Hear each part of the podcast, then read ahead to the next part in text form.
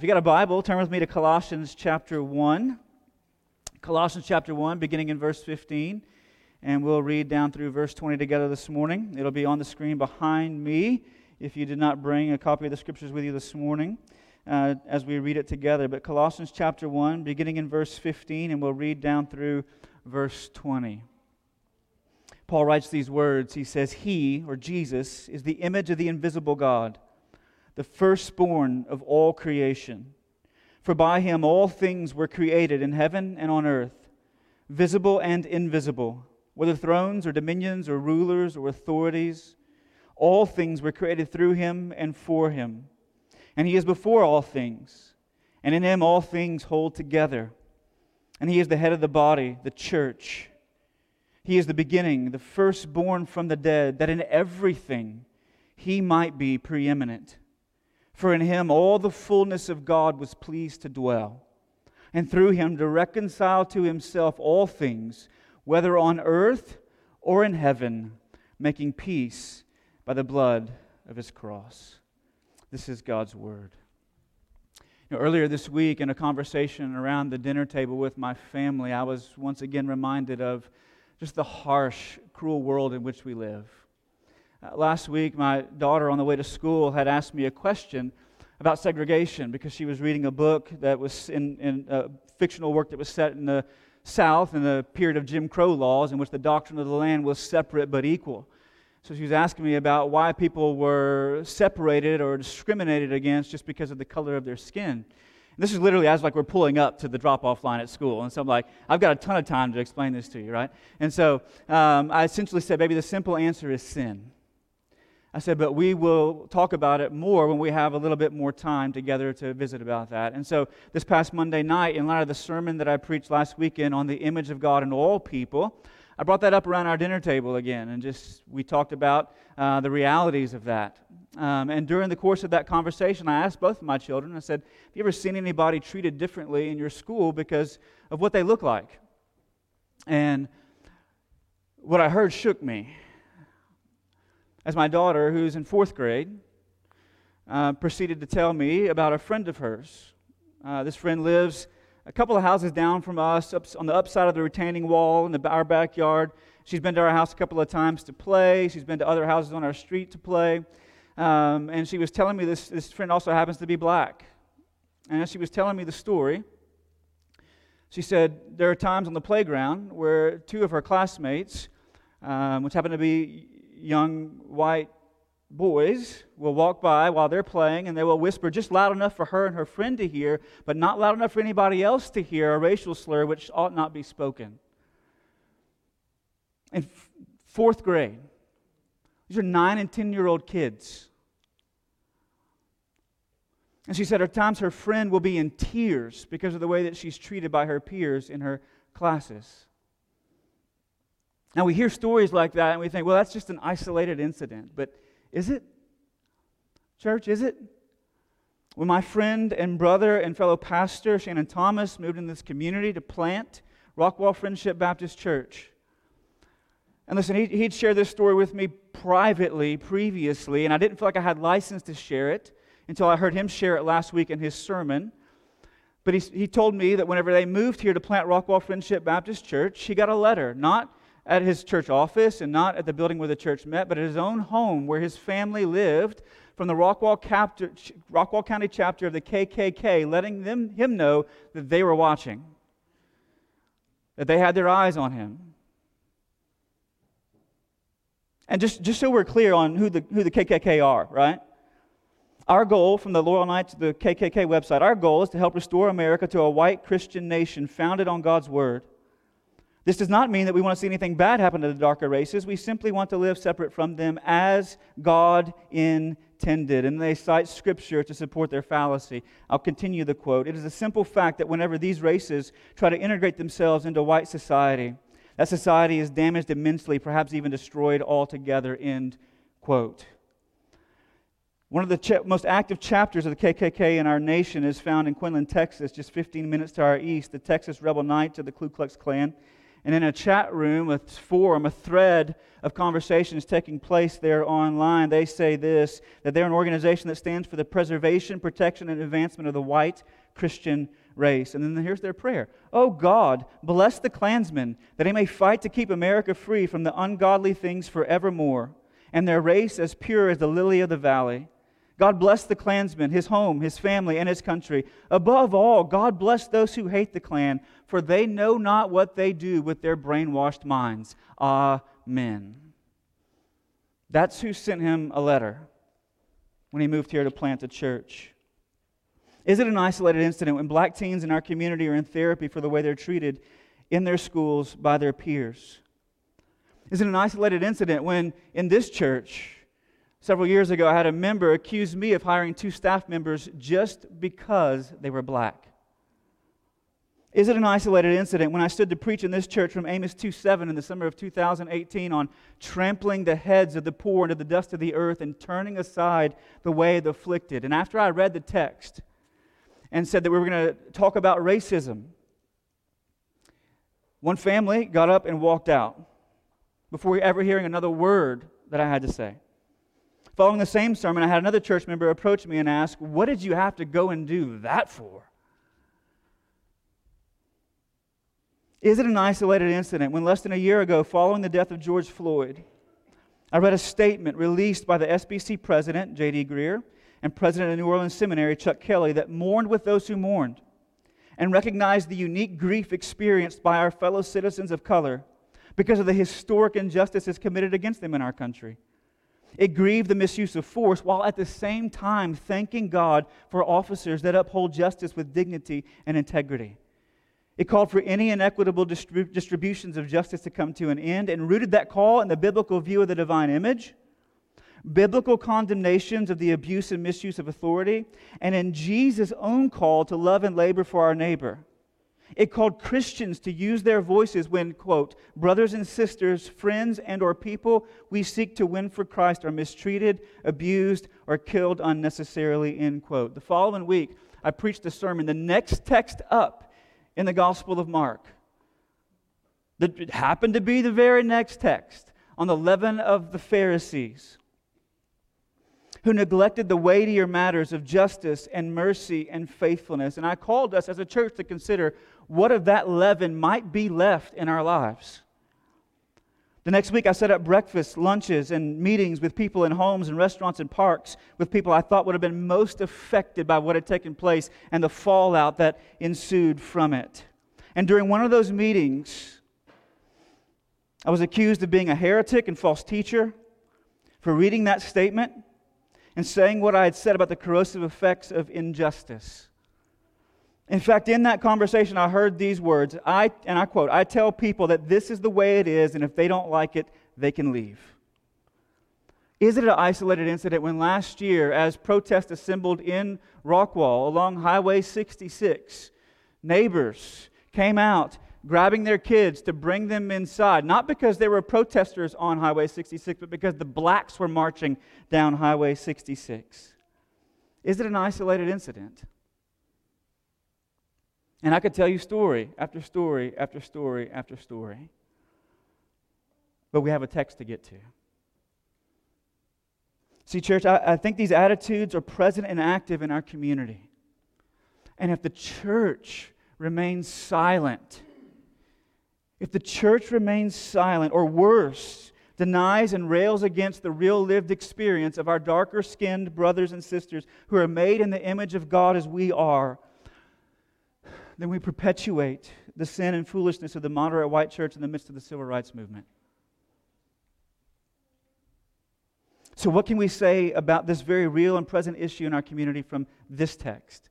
This beautiful hymn in Colossians chapter 1 in which the Apostle Paul celebrates Jesus as our Savior. He celebrates the supremacy of Christ.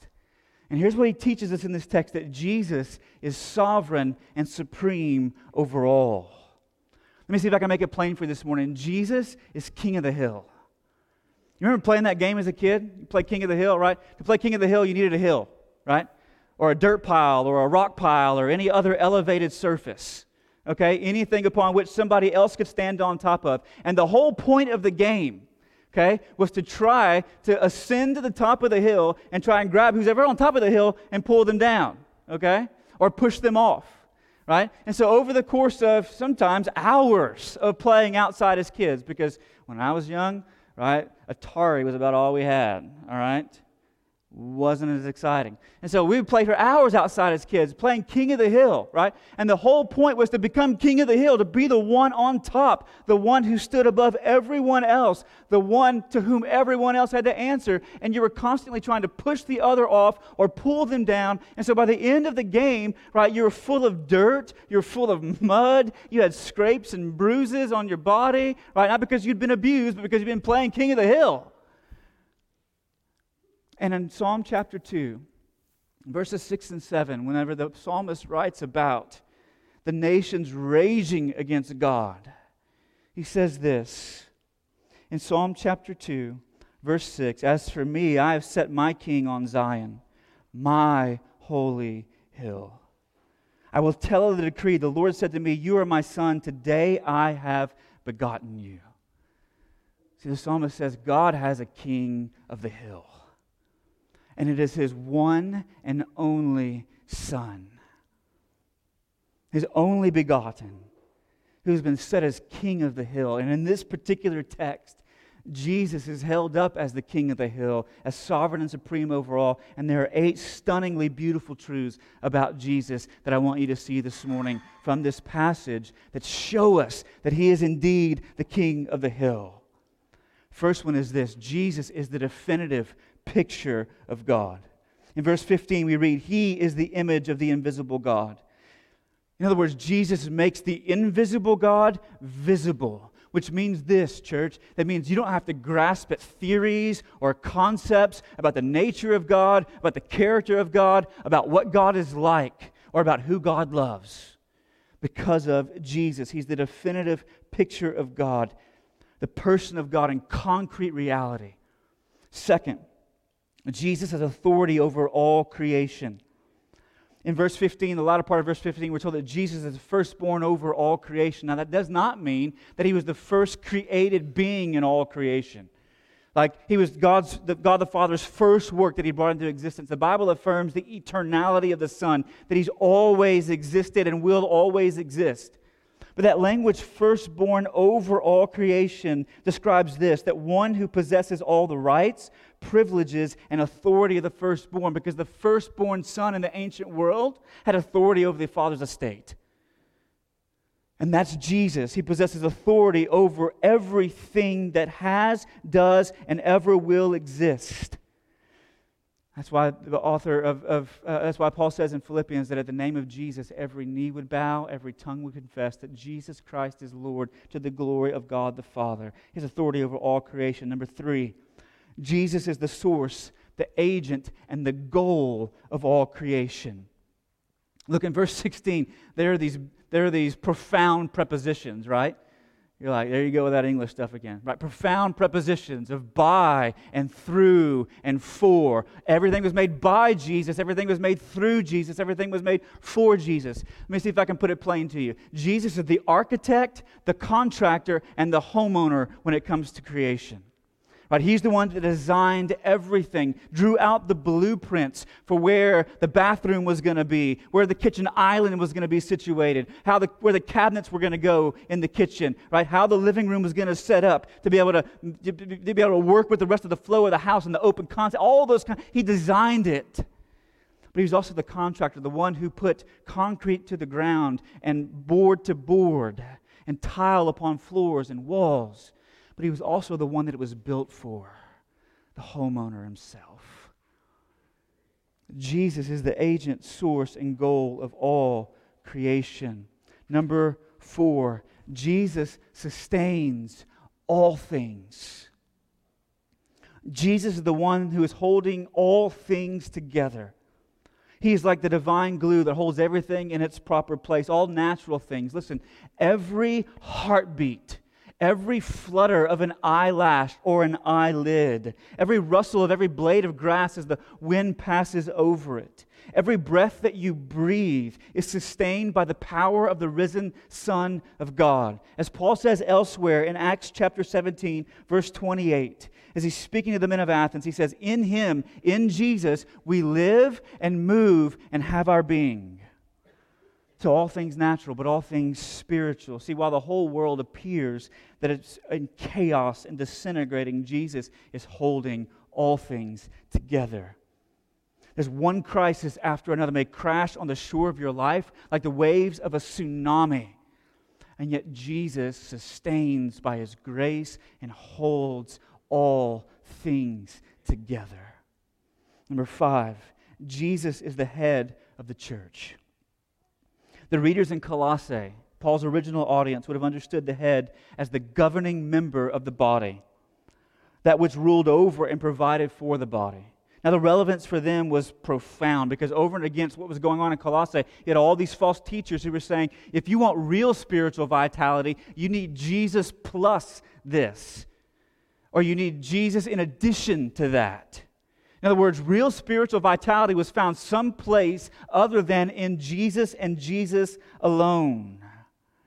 But Paul says no, real spiritual vitality comes from Jesus, who is the governing member and source of life for his body, the church. So Jesus is not head of the church like the Queen Mother is head of England right? With a representative authority, but Jesus has actual authority in his church. He's the head of the church. Church. Number six, Jesus takes first place by his virtue of his resurrection. Paul affirms that Jesus is the firstborn from the dead, that he is the first to be resurrected. And his resurrection is a validation of his identity as God. And the purpose of validating his identity as God is that through the resurrection was that everything, in everything, he might be preeminent. That word preeminent literally means this to have the first seat, to take the first place, to have the place of primacy. Let me ask you a question, church. Who has first place in your heart? Who has first place in your vision for your family? Who has first place in your vision for what this church would be? In everything, he might be preeminent.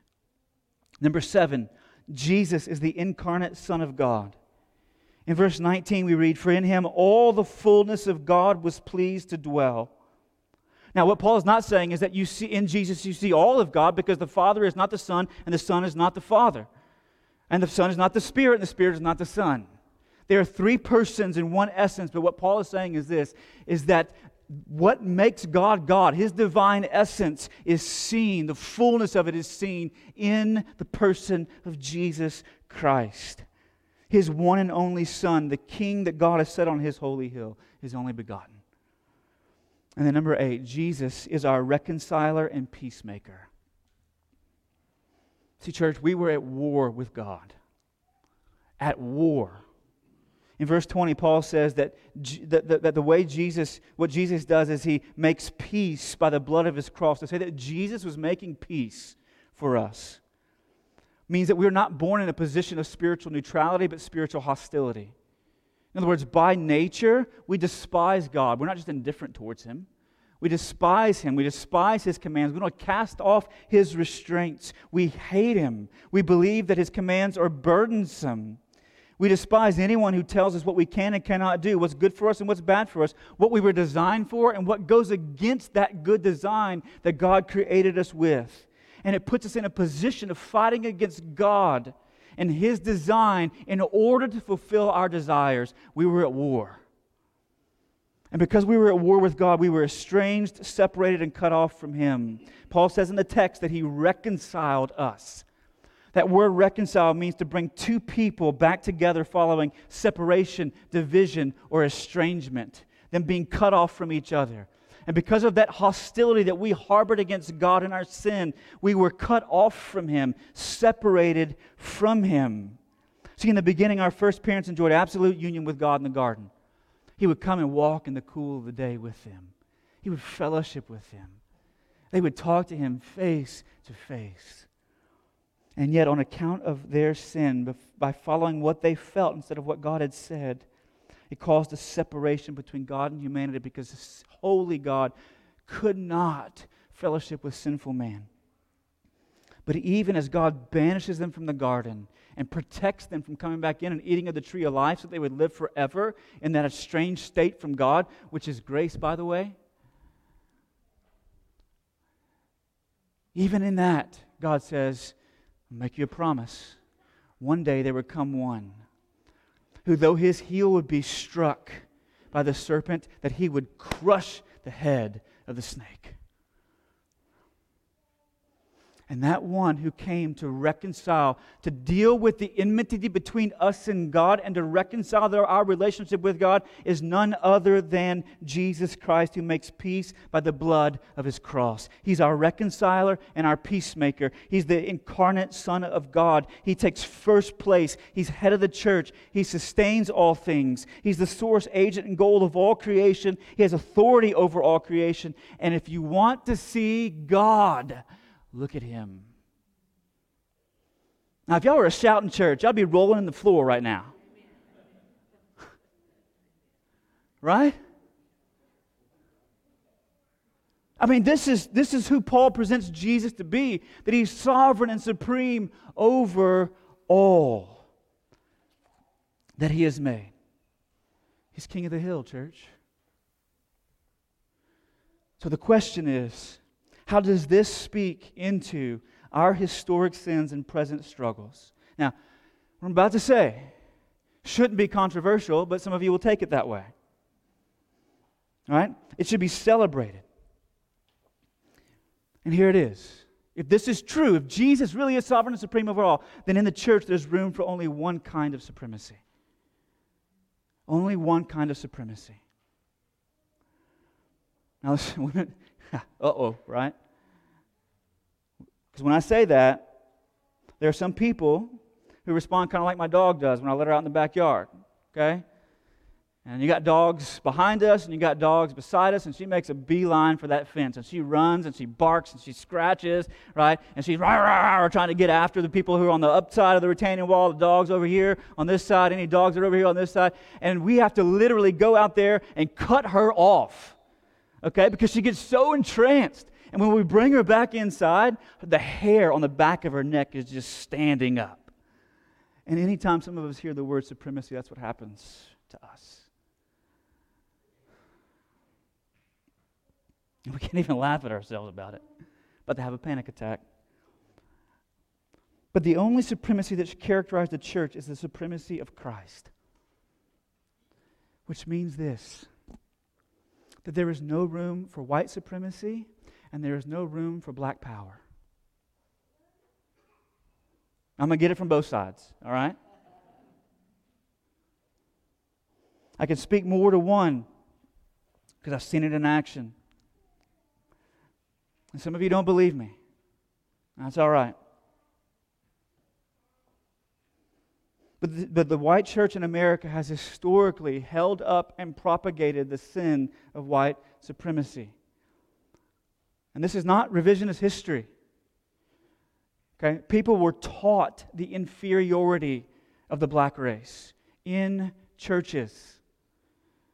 Not just in the 1600s, not just in the 1700s, not just in the 1800s, in the 1900s, in the 1980s, in the 1990s, as I was graduating high school.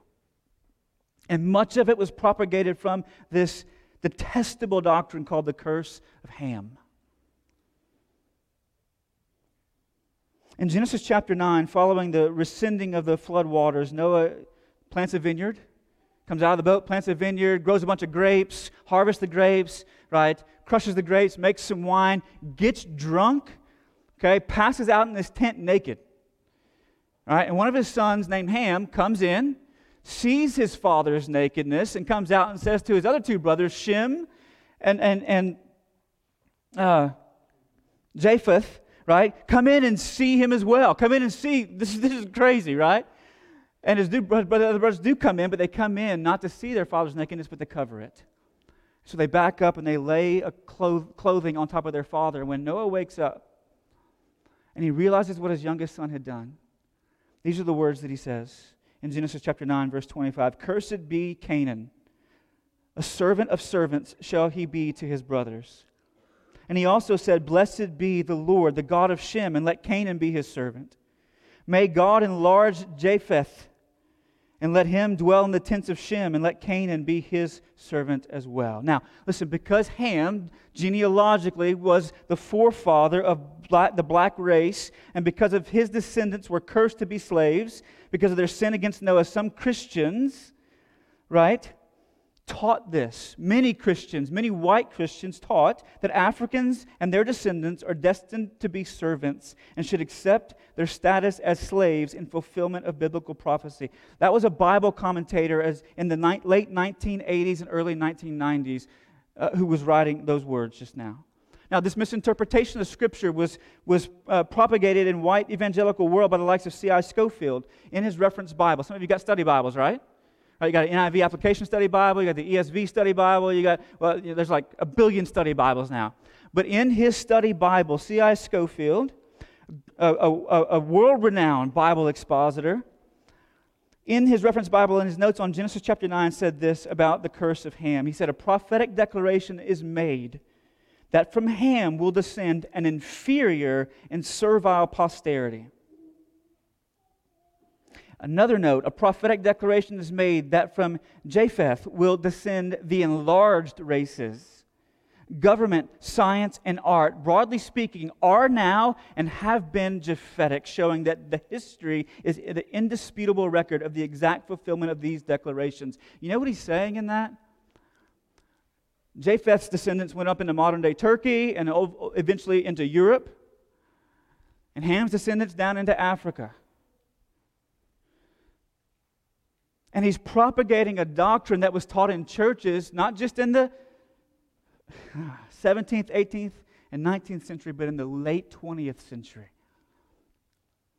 That black people were inferior and destined to slavery, and that white people were the source of all culture creating and ruling.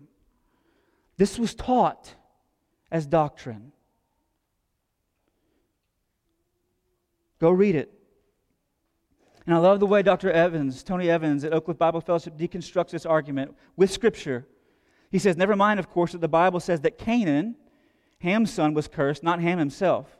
There's only one of Ham's four sons, not all four were cursed. How then could all black people everywhere be cursed? Never mind that the Bible places limitations on curses only three or four generations at most. Never mind that the curse on Canaan and his descendants finds its most obvious fulfillment in the ongoing defeat of Canaan by Israel.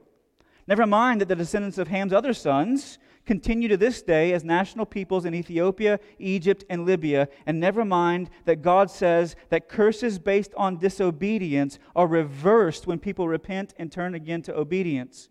This is certainly sufficient to negate the Christian endorsement of the American enslavement of black peoples. And then he says this myths, however, do not need facts, they simply need supporters. Go read, go read the Southern Baptists of the early 1900s. Go read the Southern Baptists of the mid 1900s. Go read the, some of the Southern Baptists of the late 1900s who were casting seed, casting seed of these doctrines in their churches. And though many of them later in their lives would repent of that, the seed was still cast and it affected the way it affected the way that the church viewed race. In fact, our denomination to which we belong has its roots in that very myth. The Southern Baptist Convention was found in 1845 as a coalition of Baptist churches in the South that broke away from the National Convention because there was a dispute over whether or not a slaveholder could be commissioned as a missionary to the foreign mission field. And because the larger national convention was wrestling with that thought, the Southern the, the churches in the southern portion, the Confederacy, said this, which eventually broke away, said this. They said, listen, if you guys don't want to commission slaveholders, then we'll break away, form our own convention so that we don't have to go through you any longer and we can commission whoever we want to to the mission field.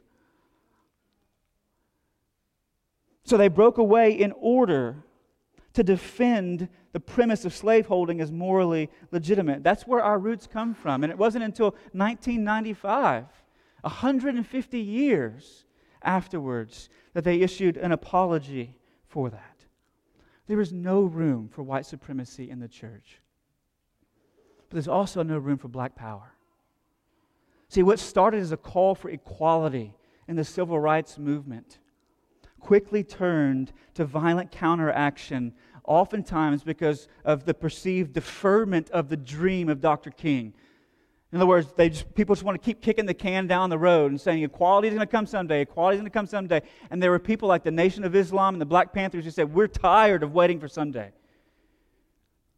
And in that same seedbed rose a movement known as the Black Hebrew Israelites.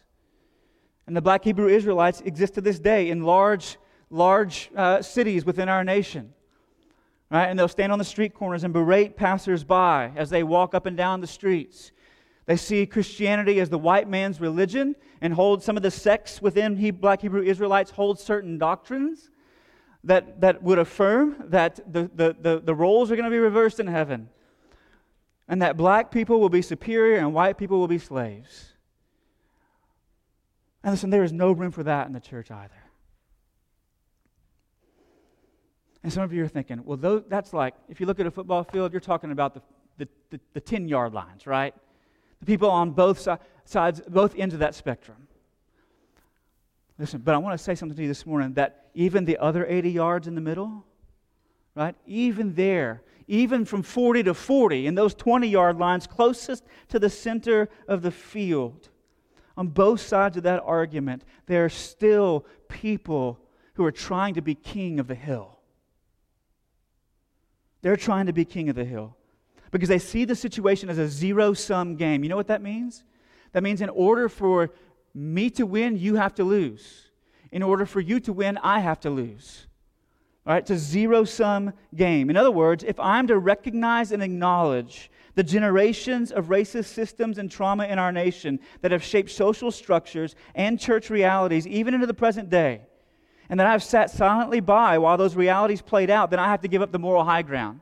I can't be king of the hill. On the flip side, if my dark skinned brother is to recognize and acknowledge that not all of the issues facing him today are the result of historic and systemic racism, but some are the result of personal choices and his own sin, then he has to give up the moral high ground. He can't be king of the hill. And neither side wants to give up the moral high ground. Because both sides want to be king of the hill. Because if either side acknowledges the validity in the other side's positions, enters into the conversation with understanding, and approaches the other person as a whole, not just as a caricature, but as a whole person made in the image of God, even as they are, and is willing to recognize past sins, present prejudices, or personal responsibility, then they lose their innocence. And to lose innocence in our culture is to lose power. Shelby Steele, in his book, Content of Our Character, writes this. He says, I think the racial struggle in America has primarily been a struggle for innocence. See, according to Steele, both races understand that to lose innocence is to lose power. And given the way the racial conversation has been framed up and carried out within our nation and within our churches, right? One's innocence depends on the other's guilt exclusively.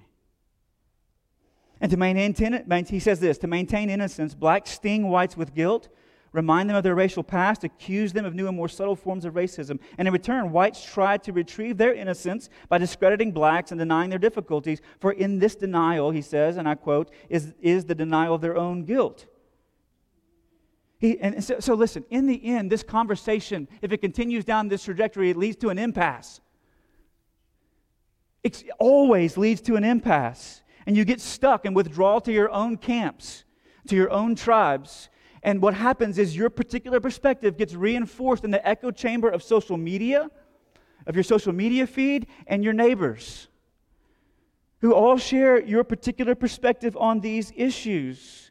And you're once again reminded how your perspective is superior to the other image bearers who happen to see things differently. And Kevin DeYoung, listen, he describes this impasse so well, so articulately. Listen to what he says. He says, for, for whites, it can feel like redemption is always out of reach. If you don't have animus in your heart, you have implicit bias that you can't see. If you haven't personally done anything against black people, other whites have, and you should bear their shame. If you speak out, you should have listened. If you stay quiet, your silence is violence. If you do nothing tangible to counter injustice, that's sinful indifference. Try to take the lead in fixing things, you may want to check your privilege. Your institution shouldn't be all white, but it shouldn't engage in tokenism either. You should celebrate diversity, but without cultural appropriation. And any disagreement with the fundamental contours of this conversation is just another manifestation of white fragility. In other words, guilty, guilty, guilty. On the flip side, he says, and for blacks, it must feel like even the barest recognition of the ongoing effects of racism is a bridge too far for most whites. Because whites are often preoccupied with their search for innocence, they fail to muster even meager sympathy or understanding for black pain. And I'll, I'll, break quote here for a second and say this. We often fail to recognize the difference between our lived experience and someone else's lived experience. The things that we have encountered and the things that they have encountered. I'll resume quote. He says, If you want to talk about policing in America, we'll bring up black homicide rates in Chicago. If you want to talk about criminal justice reform, we will mention the black abortion rate. And if that doesn't adequately move the guilt from our shoulders to yours, then we can always talk about our black friends, insist that we are colorblind, or weaponize pull quotes from Thomas Sowell. In other words, guilty, guilty, guilty. And by the way, Thomas Sowell, if you don't know who he is, he's an African American economist and social theorist who's been very critical of his own race over the years. And I don't know a single, single person of color who appreciates your color blindness or my color blindness. They want to be seen for how God has made them without being treated differently because of it. But don't you hear it in his words? Both sides are trying to be king of the hill. They're both trying to claim the moral high ground.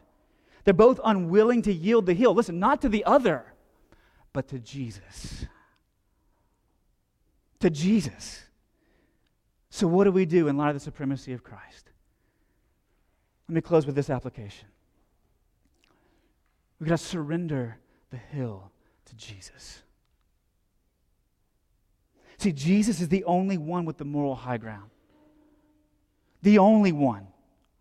It was Jesus who taught us to love our neighbor as ourself. He teaches us who our neighbor is in Luke chapter 10, the parable of the Good Samaritan. Anyone that you find in need,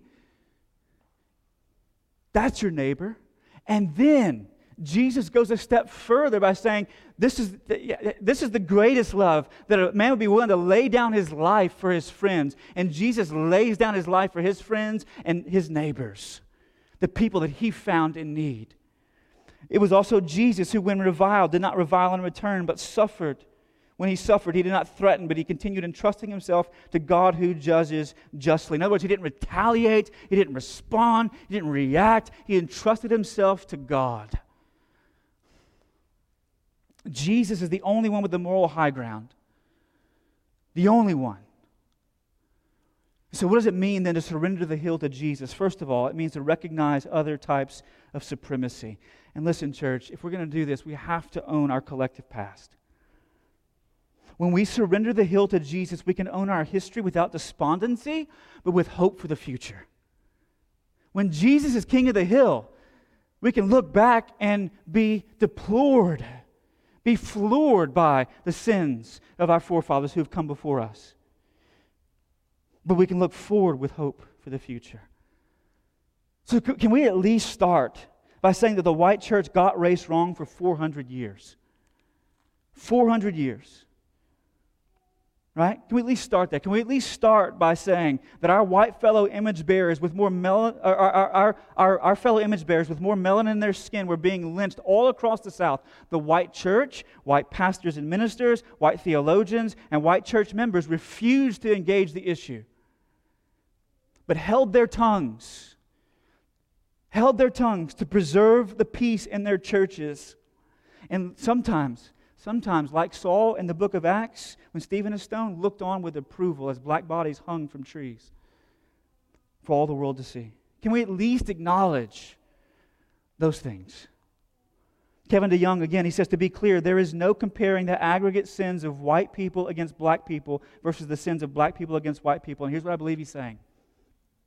I believe what he's saying here is this is we cannot use the very biblical truth that we are all sinners in need of God's grace as a means to sidestep the hard work of recognizing the atrocious sins of the past in our nation and in our churches and repenting from any residual corrosive effects that may linger in the present. We've got to own our collective history. But second of all, we've got to call it what it is. See, when we surrender the hill to Jesus, we can own our personal and corporate sins of commission or omission without fear of retribution. When Jesus is king of the hill, when he's got the moral high ground, and he's one who's willing to forgive, even as Steve prayed, he would forgive anything, then we can own our sins without fear of retribution. Listen, church, you cannot have a culture, or a church for that matter, in which there is 345 years of legal racial hierarchy that sees one race as less than human, right? Three fifths doctrine in its day. And turn all that around in 57 years by somebody signing a law into being without there being corrosive residue left in people and processes. Right? If you left a piece of metal sitting outside in the elements for years, without any protection, what's going to happen? It's going to begin to corrode. And you can't just come along with a can of spray paint and spray some paint over top of that piece of metal and expect that there's not corrosive effects still underneath. Now, I'm not saying, let me tell you what I'm not saying. I'm not saying that everything is systemic racism. But I am saying there is a biblical category for it, and we must reckon with that. In Psalm chapter 94, verse 20, the psalmist is asking God this question Can wicked rulers be allied with you, those who frame injustice by statute? In other words, God, can, can wicked rulers who are governing people, can they be on your side? Can they be allied with you? Can they be carrying out your will whenever they create laws that frame up injustice for people? Right? That is a, there's a biblical category for it that we must reckon with. So we got to recognize it. Second of all, we got to repent from any other supremacy. Surrendering the hill to Jesus always involves repentance. Always. In every area of our lives. Right? Now, some of you are like, whoa, whoa, whoa, right? How can I repent from something I never did? Right? I didn't lynch somebody. Okay? I didn't own anyone. Right, how can I repent from something I never did? And then we go to a text like Ezekiel chapter 18 that says, The soul who sins shall die. The son shall not suffer for the iniquity of the father, nor the father suffer for the iniquity of the son. The righteousness of the righteous shall be upon himself, and the wickedness of the wickedness shall be upon himself. In other words, personal responsibility and culpability for my own personal transgressions. And the Bible says, yes, yes. And then you read texts like Leviticus chapter 26, verses 40 to 42. But if they confess their iniquity, God speaking to Israel, and the iniquity of their fathers in their treachery that they committed against me, and also walking contrary to me, so that I walked contrary to them, then I will remember my covenant. God says to the people, He says, listen, they ought to come and confess their iniquity, their own personal iniquity. He says, but they need to confess the iniquity of their fathers as well, because the iniquity of their fathers led me to walk, con- they were walking contrary to me, and so I walked contrary to them. So, what, what do you, how do you reconcile those two things? Right? How do you make sense of those two things? And I believe the pastor of the church at Chantilly, the historic First Presbyterian Church of Montgomery, Alabama, but guy by the name of Reed DePace, I think he says it well. He says the way out of apparent contradiction here is found in the details associated with the words visit and iniquity.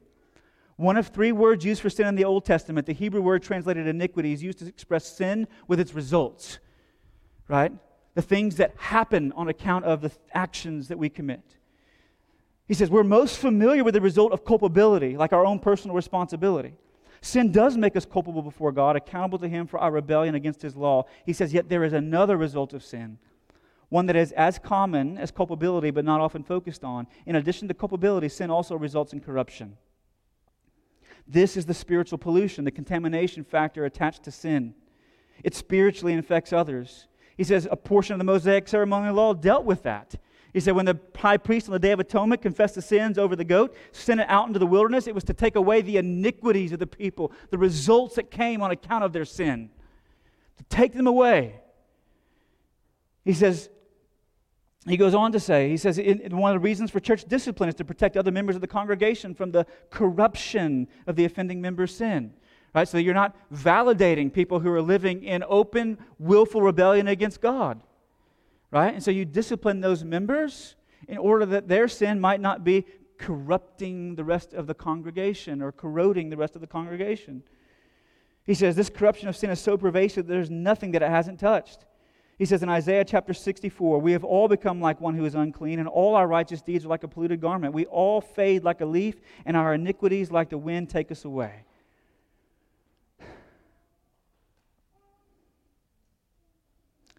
He says it's quite simple. God gives to the descendants of those in covenant with him not the culpability for their forefathers' sins, not the personal responsibility to repent from those things, but the corruption that results from it carries forward generation after generation. He says if the culpability result of sin is personal, it only attaches to the sinning individual, then the corruption result of sin is corporate. It attaches to those in covenant relationship with the sinning individual. And whenever it was condoned, generation after generation after generation, we cannot stand back and say it has not to some degree affected us in the way that we see things. Third and finally, we got to recognize, we got to repent, we have to rejoice as well. Rejoice in Jesus' supremacy. See, if we yield the hill to Jesus and we stop trying to pull each other down, only then can we move forward. Kevin DeYoung again. He says, There will be a, no moving forward in these matters if every step forward for one side is a step back for the other. We have a common ancestor in Adam, and if believers, we have a common Savior in Christ. Our way forward must be a common morality that appeals not to racial difference, but to the best in what we can be by the Spirit working through the Word. Our identity, our strength, our power must come from our character and ultimately from Christ. He says this is not a Pollyannish plea for all of us just to forgive and forget, but it is a plea for the gospel to occupy the center of any Christian conversation about race. Not just the gospel for others, yes, that of course, but the gospel for ourselves too the gospel that searches, the gospel that saves, the gospel that sanctifies. How might your participation and mine in our racial tensions be different, different if we didn't instinctively prepare in every racial encounter for some combination of recrimination for guilt and reestablishment of righteousness? What if we encountered others not as a means to securing our identity, be that as a victim, as innocent, or as absolved? But as an opportunity to meet a whole person with our whole person. What if the good news of Christ's death and resurrection, while not the only thing we need to talk about, is the one thing that can make all the rest of our conversations meaningful, honest, and hopeful? If sin and guilt got us into this mess, perhaps justification by faith alone, through grace alone, can get us out. If you recognize and repent and rejoice, all three of those things are required if Jesus is going to be king of the hill. Let's pray together. Father, we come this morning acknowledging this is a hard thing.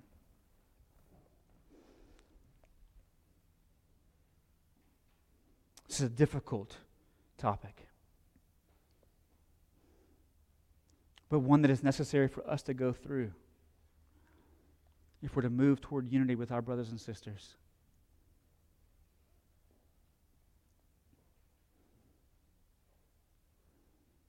Father, I'm not above this sin.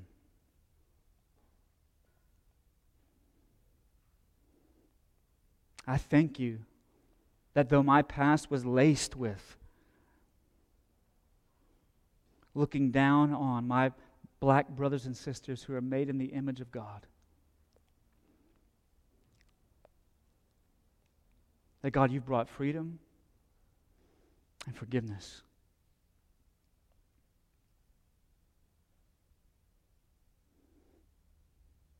Father, it breaks my heart to know that generations of churches in our nation were taught the inferiority of one race and the superiority of another.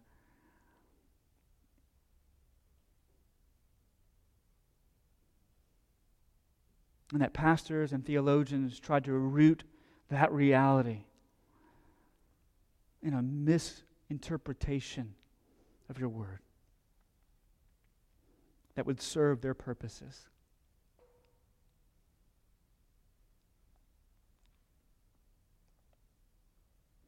Father, wherever there is a corrosive legacy of that in our lives, help us to see it.